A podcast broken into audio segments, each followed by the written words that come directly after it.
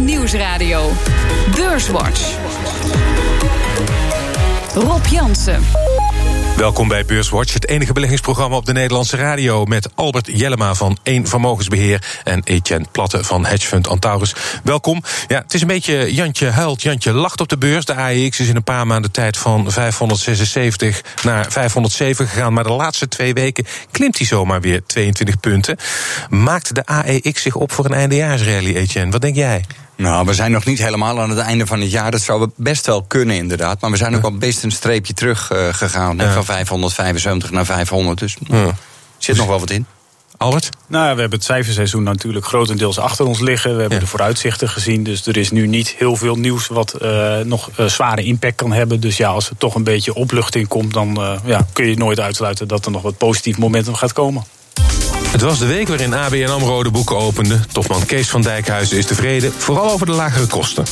2010, toen de nieuwe bank begon, was de kostinkomratio 70, vorig jaar 60. En nu zit hij in de eerste negen maanden van dit jaar op 55. Dus nou, het vierde kwartaal is altijd wat hoger, dus er zal wel uh, iets hoger uitkomen dit jaar. Maar we gaan wel voor het eerst nu die 50 in. En dat, ja, dat is ook goed, uh, want het is ook belangrijk voor een bank dat die uh, de verhouding kost-inkomt goed, goed onder controle heeft. En Disney-topman Bob Iger maakte bij de presentatie van de cijfers nog even duidelijk waarom Netflix zijn borst kan nat maken. Through the acquisition of 21st Century Fox, we'll end up with a controlling stake of Hulu, or 60% of Hulu, and that will be a priority as well in terms of investment and growth in the basically direct-to-consumer digital media space. En voor veel analisten is het een raadsel waarom de olieprijs maar blijft dalen, maar niet voor Donald Trump. I gave some countries a break on the oil. I did it a little bit because they really asked for some help, but I really did it because I don't want to drive oil prices up to $100 a barrel or $150 a barrel because I'm driving them down. If you look at oil prices, they've come down very substantially over the last couple of months. That's because of me. ja, it's because of me, zegt Trump zonder enige gêne. Niet te geloven. ja, um, één ding is wel waar wat hij zegt. Hij heeft Japan, India en Zuid-Korea toestemming gegeven om toch uh, olie uit Iran te importeren. Zijn natuurlijk grote klanten. Dat haalt de druk van de ketel, maakt die sancties minder zwaar. Maar um, Albert, ik las ook uh, berichten. De olieprijs is in een bear market terechtgekomen. 20% uh, eraf. Dat zal toch wel wat meer aan de hand zijn dan uh, de invloed van Trump. Wat denk je? Ja, kijk, eh, om te zeggen waarom de olieprijs precies is gedaald, er spelen zoveel krachten. Mm -hmm. uh, dat is heel moeilijk, denk ik, te duiden. Uh, wat je wel hebt gezien natuurlijk, dat de OPEC zegt van, uh, dat ze ook wel weer wat productie kunnen op gaan schroeven als Iran weer wat minder gaat doen. Mm -hmm. ja, je hebt ook de productie in Amerika. Er zijn altijd veel krachten die spelen. Ja, het kan ook zo zijn, omdat het economisch gezien het momentum een beetje aan het afnemen is, dat misschien daar de olieprijs ook wat onder leidt. Alleen, ja, we stonden nog niet zo lang geleden op 35, 40 dollar. Nou, nu staan we toch substantieel hoger dan dat. Alleen we zijn weer een stukje teruggezakt. Ja, een beetje net als bij de aandelen. Ja, daar ja, lijkt het op. Ja, uh, ja uh, in feite, ja, Albert geeft aan, het kan ook een voorbode zijn van een verzwakking van de economie, uh, Etienne. Ben nou, dat... dat zie je al wel. De stijgingen die, die lopen er wel een beetje uit. Hè. Als je het afgelopen kwartaal kijkt, er kwamen toch al wel wat winstwaarschuwingen voorbij komen. En, en de echte groei, de economische groei die we de afgelopen drie, vier jaar hebben gehad, die lijkt wel af te vlakken. Dat zien we op verschillende vlakken. Als je kijkt naar automotive, als je kijkt in de, in de uitzendsector, zie je toch afvlakken. Ja. Uh, is, in de afgelopen weken is hier uh, een aantal keren uh, door collega's van jullie de oliesector en de dienstverleners in de oliesector getipt van jongens, met die olieprijs, dat kan best wel de goede kant op gaan. Is dat beeld nu ineens gekanteld, denk je, Albert? Nou, kijk, wat je hebt gezien, zeker als we dan over de Nederlandse oil services bedrijven hebben, Fugro en SBM, is dat de olieprijs is heel fors hersteld. Uh, de koersen van oil majors zoals Koninklijke Olie, die zijn heel fors hersteld. Alleen de toeleveranciers aan die olieindustrie zijn eigenlijk niet hersteld. Zoals je kijkt naar de Fugro, dat handelt rond de 11 euro. En dat is een enorm groot gat. En dat komt omdat die oil majors nog niet echt hun investeringen hebben opgeschroefd op, uh, ja, op korte termijn. Dus heel veel spotmarktachtige transacties. Maar je ziet nog niet een substantiële verbetering voor die investeringen voor die uh, uh, olieservices-industrie. Alleen dat gaat er wel komen op deze hogere olieprijzen. Dus ja, ik ben zelf. Ja, moment, timing is lastig, maar ik ja. denk wel dat het momentum gaat verbeteren voor de toeleveranciers in de olieindustrie. Denk jij dat ook, Etienne? Albert staat nu zo'n beetje mijn tip uh, aan het einde van de uitzending uh, weg te geven, maar dat okay. geeft niet. Nee, ik ben het dus, ik ben ja. het eens. Ik ja, ben het ja. met je eens. Uh. Ja, ja. Um, even nog, nog één dingetje. terugpikken van de afgelopen week ook de verkiezingen, namelijk in Amerika. Daar is de Republikeinen die hebben de meerderheid in de Senaat volgens verwachting. Democraten hebben het Huis van Afgevaardigden, afgevaardigden gewonnen. De meerderheid erin. Dat was in lijn met de polls. Um, nu dit achter de rug is, denk jij, eh, Etienne, dat dit iets gaat veranderen, bijvoorbeeld aan het beleid van Trump, nu die weet hoe, die, uh, hoe, hoe, zijn parlement eruit ziet? Nou, hij heeft, hij heeft de Democraten iets meer nodig uh, op dit moment. Dus um, hij zal misschien een klein beetje moeten inbinden, maar hij kan het niet meer alleen. De Republikeinen kunnen het nu niet meer alleen af. Dus mm. hij zal toch iets moeten inbinden en iets meer gaan samenwerken met die Democraten. En Albert, denk jij dat dat ook een positieve ontwikkeling is voor de rust in de wereld? Ja, dat is. Uh, ik denk niet dat deze man te controleren. Ik denk dat niet dat deze man te controleren is. Nee, uh, hij, nee. hij, bepaalt de olieprijs, hij bepaalt, bepaalt hoe de economie groeit. Hij doet eigenlijk alles. Ja. Is er eentje? Is er eentje, eentje geweldig. Hij heeft niemand nodig. Man is geweldig. Nou, hij, heeft, uh, hij zegt uh, soms nog wel eens dat hij uh, de vet nodig heeft om de rente laag te houden. Maar daar, ja, we hebben nu een rentebesluit gehad, dat is onveranderd gebleven. Maar dat gaat wel omhoog, denk ik, hè, in december. ja. Albert, wat denk je? ja, de verwachting is dat het omhoog gaat als je naar de verwachtingen kijkt. En ja, wat wel natuurlijk zo is, is als rentes omhoog gaan. En als je, nou, je hebt tien jaar staat boven de 3%. dan worden natuurlijk ja, obligaties worden gewoon een interessanter alternatief eh, ten opzichte van aandelen. En hoe hoger die rente gaat, des te beter is dat. En de verwachting is inderdaad dat die verder omhoog gaat in eh, december. Ondanks dat Trump dat eigenlijk niet wil. Ja, uh, en gaat dat ook in het juiste tempo? Want sommigen, hij vindt dat het te snel gaat. Sommigen vinden ook dat het te langzaam gaat. Etienne, wat vind jij van het beleid van de Fed? Gaat dat wel, wat jou betreft, in een correct tempo? Nee, ik denk dat het een prima tempo is. Het enige wat je moet afvragen, de afgelopen weken heb jij hier allerlei hier aan tafel gehad. En elke keer als ik lees, en iedereen is altijd heel positief en ik snap het eigenlijk niet, want we hebben volgens mij vroeger altijd geleerd dat als rentes gaan stijgen, dan heeft het over het algemeen zijn weerslag op het aandelenstuk. Ja. ja. Um, um, en wat mij opvalt hier de afgelopen week aan tafel, we blijven allemaal weer naar boven kijken. En volgens mij moeten we daar iets voorzichtiger mee zijn. Dus ik denk dat het groeitempo van de Fed dat dat een prima pad is. En Trump die gaat er natuurlijk toetert daar af en toe uh, doorheen. Want de Fed vindt hij ook een belachelijk instituut, geloof ik, dat, uh, wat hij een paar weken geleden zei. Maar ik denk, ik denk dat er nog wel een stukje pijn en meer volatiliteit in het aandelenstuk uh, kan gaan komen met een hogere rente. Want wat Albert al schetst, hogere rentes in Amerika, 10 jaar is nu 3,2, 3,3. Ja, dat biedt gewoon wel weer perspectief om weer naar obligaties te gaan kijken. En in Nederland is dat nog niet het geval. We hebben 55 basispunten voor 10 jaar geld. De rest is eigenlijk allemaal nul. Dus dat kan best wel weer interessant worden. Nou, ik denk ook dat je dat wel, wel terugziet voor mij bij Etienne en bij ons in de portefeuilles. Wij zijn beide, uh, als ik het goed heb, eh, behoorlijk overwogen, zeg maar, wij in cash dan. En Etienne volgens mij, die heeft een netto long uh, best laag zitten. Dus ja, het is niet alleen maar uh, Hosanna, ook niet wat mij betreft. Dus dat ja, enige gepaste bescheidenheid op dit moment in de markt vind ik wel gepast. Laten wij het verschil verschil maken nu ten opzichte van de afgelopen weken van de mensen die hier aan tafel stonden? Ja, ja uh, we, we, hebben het nu heel erg over uh, Amerika natuurlijk, hè, uh, want daar loopt die rente al op. Maar hij blijft in Europa voorlopig nog wel even laag. Ja, je hebt natuurlijk uh, laatst uh, Mario gehad die uh, aan het eind van het jaar gaan stoppen met hun opkoopprogramma. Maar dan gaan ze nog wel alles herinvesteren. Wat voor mij eigenlijk de grote vraag is: wat gaan ze doen met al die LTRO's? Dus oftewel dat gratis geld voor die banken die die kredietverlening heeft aangeswengeld. Ja. Gaat dat, de, de wet laatst een beetje, was een rumor van dat hij dat toch nog weer opnieuw ging aanbieden. Maar kijk, stel je nou voor dat hij die, die LTRO's, dat gratis geld voor die banken, dat hij dat daarmee gaat kappen. Ja, dat betekent het wel dat kredietverlening toch wat minder makkelijk gaat worden. Ja dat is toch ook weer een demping op, uh, op de groei. Uh, ja, dat zijn wel elementen uh, om in de gaten te houden. Daarbij komt ook, wat we niet moeten vergeten... volgend jaar is de, de laatste periode van onze vriend Mario. Ja. En ik denk dat hij ook nog wel wil afsluiten met een kleine renteverhoging. net als zijn voorganger in Amerika. Ja. En uh, dan uh, gaan we eigenlijk zeg maar dezelfde fase in als uh, Amerika van langzaam stijgende. Ik denk het wel. Ja? Ik denk dat we over twee jaar op de niveau staan die we nu in Amerika zien. Zometeen praten we verder over beurs en economie. Onder andere over de cijfers van ABN AMRO en Ahold Delhaize. BNR Nieuwsradio. BNR Beurswatch. We bespreken de belangrijkste beursontwikkelingen van deze week. En dat doe ik met Albert Jellema van 1 Vermogensbeheer en Etienne Platte van Hedgefund Antaurus. Maar eerst maken we natuurlijk de balans op van afgelopen week. De AEX die sloot op 529,6 punten. En dat is anderhalf procent hoger dan vorige week. Stijgers. De drie grootste stijgers in de AEX afgelopen week. Op 1 Ahold Delhaize 11,1 procent daarbij. Op 2 Wolters Kluwer met een plus van 4,8 procent. En Altis Europe plus 4,1 op de derde plek. En in de midcap was Air France KLM de grootste stijger met een plus van 5,4 procent. Dalers.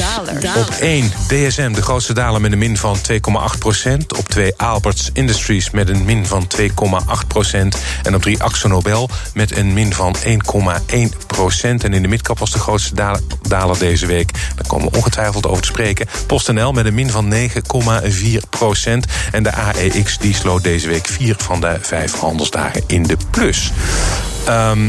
Ja, laten we uh, de hekkensluiter in de midcap maar even meteen uh, bij, uh, erbij pakken. PostNL. bijna de helft van de omzet is gerelateerd tegenwoordig aan internetcommercie. Zeg maar de pakketjes die we online bestellen. Toch daalde het onderliggende bedrijfsresultaat met 34 procent.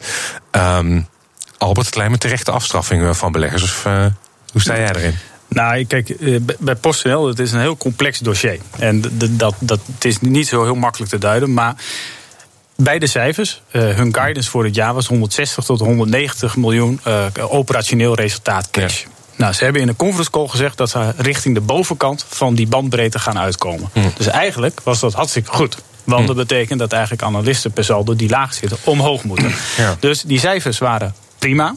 De outlook-verhoging eigenlijk voor dit jaar was ook hartstikke goed. Alleen, nou, dan komen we op het probleem. En dat is communicatie van het management. Want dat is uh, in mijn beleving heel erg slecht. Want in de conference call werd er gewoon uh, een vraag gesteld: van stel je nou voor dat er consolidatie komt in die postmarkt. Ja. Wat betekent dat dan voor het dividend? Hmm. En toen werd er gezegd: van, ja, dat, dat, dat weten we dan nu nog niet. Nou, dat kun je niet zeggen, want je moet gewoon zeggen: ons huidige beleid is een progressief dividend uitkeren. Ja. En alleen als je dan uh, ja, zeg maar, uh, twijfel gaat zaaien in een conference call. Hmm. Ja, daar bleven analisten op doorgaan en er bleven over gevraagd worden. Ja, ik, uh, ik, ik, ik wij, persoonlijk wijd ik dit veel meer aan slechte communicatie van het management hmm. dan aan de cijfers aan zich. Nee, dat, dat, is helemaal waar. Dat is helemaal waar. En het, het andere is, ja, een paar weken, een maand geleden denk ik, hadden we een rapportje van City die uh, behoorlijk negatief uitging. Uh, en er stond de koers nog iets van 3,30 euro met een koers van 2,50. Ja. En eigenlijk vanaf dat moment ben je ook gewoon inderdaad gewoon 25% dag op dag naar beneden ja. gegaan. Cijfers zijn nu geweest, dus ja, daar is nu weinig meer aan te doen. Die cijfers zijn prima, wat Albert al schetst. Um, maar dat hele verhaal eventueel met, met, met Cent en met uh, ACM, dat, ja, dat eigenlijk voor de komende maanden is het wel een beetje beetje dood geld. Dus de triggers nou, zijn er wel een beetje aan. Ja, wat, wat, het probleem is, is dat je, je hebt eigenlijk twee keer goed nieuws gehad. Ze hm. hebben, uh, bij het college van beroep hebben ze uh, uh, gewonnen ja. dat zeg maar, zij geen significante marktmacht hebben. Nu heeft hm. de ACM gezegd van nou we gaan een keer nu op een klein stukje, de 24 uur zakelijke postmarkt gaan we toch nog een keer onderzoeken. Ja. Uh, maar ja, dat heeft de vorige keer drie jaar geduurd. Dus ja, wat moeten we ermee? Uh, en het tweede is dat ja, PostNL die zegt van ja, er zijn allemaal verschillende stakeholders. En ze, het lijkt erop dat ze iedereen te vriend willen houden. De overheid, CENT, de ACM. Alleen ja, waar staat die aandeelhouder in het rijtje? Ja, die, die verliest op het moment. Ja, ja 41 procent dit jaar al, ja. Ja, dat is gigantisch. Ja. Maar wat je wel weer ziet, hè, Q4 wordt, een, wordt weer een heel goed jaar voor ze. Pakketpost gaat natuurlijk heel erg goed. En wat je ziet in België met B-Post, die verliezen de contracten van onder andere Coolblue en nog een aantal van dat soort partijen, verliezen ze aan PostNL. Dus op ja. zich, en wat mij betreft, goed nieuws. Um, um, de trigger mis ik even. Um, je kan het kopen, wegleggen. Ik zeg altijd schoenendoos aandeel. Je ja. zou het hier best kunnen kopen en misschien over drie kwart jaar uh, weer een keer gaan kijken. En ik denk de, ik dat de koers hoger staat. Er gaat gewoon nieuws komen over die consolidatie. Alleen is de, kijk, zo'n cent maakt 80 miljoen kosten. Hm. Uh, ja, uh, PostNL kan denk ik grotendeels al die kosten doorstrepen. Ja. Maar hoe gaat dat dan verdeeld worden? Want ja, de consument moet ook een voordeel hebben van het feit dat de overheid de consolidatie toestaat. Ja. Alleen ja, uh, wat moet je bieden op een partij als je niet weet hoeveel je zelf mag behouden? Dus dat, het is ook een complex dossier. Alleen ja, ik heb de aandelen. Maar dat kan uh, natuurlijk ook op een andere manier. Hè? Want nu is het zo, hè, postbezorging is al een dagje terug. Dat kan ja. natuurlijk feitelijk, kan dat nog, moet dat nog verder terug. Ja. Je kan ook zeggen, bij een fusie met Cent eventueel hou je dat in stand. Dus het hoeft wat mij betreft niet per se in, in, uh, in geld altijd worden uitgedrukt. Um, ABN AMRO wil ik naartoe. Uh, we hoorden hem al aan het begin van de uitzending. Kees van Dijkhuizen. Uh, op de dag dat de cijfers uitkwamen daalde het aandeel. Per saldo dus wel uh, deze week. Um, Etienne, kosten onder controle, winst hoger dan verwacht. Ben je tevreden over de cijfers van ABN AMRO? Ja, ik, ik, ik ben niet degene die de specialist is in ABN AMRO banken. Of in ieder geval sowieso niet in financials, behalve verzekeren. Wij, wij beleggen eigenlijk niet in banken, omdat wij eigenlijk niet weten hoe de waarde van een bank in elkaar zit. En ik heb nieuws voor je. Van Dijkhuizen weet ook niet wat de waarde is. Van, van de kredietportefeuille van, van ABN AMRO bank of welke bank dan ook. Ja. Nou, ik, ik, ik, ik, heb er een stukje over geschreven bij ProBeleg. Uh, over, want ik irriteerde mij er nogal aan dat er gewoon zogenaamde experts zeiden dat die cijfers allemaal zo fantastisch waren. Oh. Want, ja, je, dus er, je, bent er goed in gedoken. Ja, nou, ik irriteerde me eraan. Want de, als jij op bladzijde verder gaat dan bladzijde 1 van het mhm. nieuwsbericht en je gaat naar bladzijde 2 of 3, dan staat daarin dat zij uit uh, verkopen van private equity belangen 107 miljoen euro hebben toegevoegd aan de winst. Dan staat erin dat zij uit hedging 70 miljoen euro hebben toegevoegd. Dus exact wat Etienne zegt. Ja, die cijfers, dat is altijd een, een brei van uh, dingen die er zijn. Alleen als je daarvoor corrigeert, dan kom je eigenlijk uit van dat het wel oké was, maar het was niet fantastisch. Alleen ik heb daar een stukje over geschreven, dat is het meest gelezen artikel op onze website geweest deze week. Want ik denk van ja, niemand leest meer verder dan de headline. en iedereen die tweet maar fantastische cijfers. Ja, eh, eh, het was prima hoor, maar het was niet fantastisch. Maar wat ik nog wel even wil toevoegen, dat is heel erg leuk, want het is mijn bank. Hè. Ik kom daar vandaan, een jaar of twintig terug. Ik heb daar een traineeship gevolgd, naar Albert ook. Wat ik wel heel leuk vind, is dat ze die kost-inkomratio, en uit onze tijd was die altijd 65 tot 70 procent, dat ze die nu hebben teruggebracht naar 53 procent. Dat kan ook iets te zeggen hebben gehad over ons salaris, maar in ieder geval dat hebben ze goed naar beneden gebracht. En toch even, jullie hadden je had het net over, uh, bij PostNL over dividend. Dat, is, dat komt steeds meer terug in de, in de nieuwsberichten uh, uh, de laatste tijd. General Electric bijna weggevaagd. ABM gehalveerd. Ja. Um, heb ik in mijn ja. rubriek Janssen belegd in portefeuille ABM. En zij gaan het dividend verhogen, als ik het goed heb gelezen. Ja, in de, kijk, de officiële communicatie van PostNL is progressief dividend. Ja. Dat betekent stijgend dividend. Maar als dan in de conference call uh, vragen worden gesteld door analisten van goh, ja, dan ga je misschien wel fuseren of er gaat wat veranderen. Hoe zit het dan met de dividend? Ja, dan moeten mensen gewoon zeggen: ons dividendbeleid is een progressief dividend. Want dat staat in persbericht. Dan moet je niet uh, gaan, verhalen gaan houden van ja, nou ja, als we dan gaan fuseren, dan moeten we eens kijken hoe het dan is. Want er veranderen een boel dingen en zo. Ja, als ze dat niet gezegd had, eh, in mijn beleving, had die koers ook niet zo'n gekregen. Ja. Uh, nog even snel, uh, vraag het dan altijd, als we het over de een of de ander hebben, ING of ABN AMRO, wie heb je het liefst uh, als belegger? Uh, ik ING, maar dat is meer omdat meneer Hamers bij mij in de straat woont. En die wil ik wel te vriend houden. Oké, okay. Albert, jij? Nou, dan gaan we gewoon er tegen inhouden. um, Ahold Deleuze heeft ook de boeken geopend. Netto winst 27% omhoog. Onderliggend bedrijfsresultaat 5,4% eh, omhoog. FD had als kop boven eh, de cijfers. Ahold groeit weer in de VS. Uh, was dat voor jou ook het grote nieuws, Albert? Ja, dat, dat was zeker uh, goed nieuws. En ook uh, zeg maar de, de verhoging van de vrije kaststroom voor het jaar. Want ja, je moet Ahold echt uh, credits geven dat ze wel gewoon echt heel goed de cashflow uit het bedrijf weten te behalen. Mm waar ik altijd ook zelf wel heel erg met belangstelling naar kijk, is gewoon de groei van hun online omzet. En dan zeker in Amerika van de, de, de tak Peapod. Ja. Want dat is toch een beetje waar vorig jaar natuurlijk al het gedoe over was met Amazon. En, maar als je nu ziet hoe Walmart groeit online in Amerika. En dan zie je Ahold met zijn 10%. Ja. Dat is wel waar de crux zit. Dus nu gaat ook die dame in Nederland die hier die online verkopen doet, dat las ik vandaag, die gaat dan nu ook naar Amerika toe. Mm -hmm. uh, maar ja, die cijfers waren gewoon indrukwekkend. Dat uh, is uh, kort gezegd indrukwekkend. Dus een must-have voor beleggers? Of is dat weer een andere? Hij is er dan ook al 10% op gestegen. Ja, wij hebben in vermogensbeheer onze aandelen hebben we een colletje opgeschreven voor de, voor de technici. Ja, een call opgeschreven. Nou, um, niet echt een, een, een, prognose is er deze week afgegeven. Guidance in goed Nederlands van ASML. Ook zo'n uh, blue chip. Ze hebben gezegd: wij gaan onze omzet uh, de komende zeven jaar verdubbelen. Dan heb je het dus jaar op jaar meer dan 10 procent. Misschien kan dat ook als je een marktaandeel hebt van uh, 85 procent. Um, maar ik heb het idee, Albert, dat mensen ook wel heel erg ver, verwend zijn met ASML. Nou, kijk, ik heb uh, best wel wat tijd uh, geluisterd naar al die verhalen die ze die uh, middag hebben gehouden op de Capital Markets Day. Ja. En Wat mij wel duidelijk werd, was het is een fantastisch bedrijf. Alleen ze geven zelf ook wel aan dat er nog zoveel onduidelijkheid is over artificial intelligence, over uh, automated driving.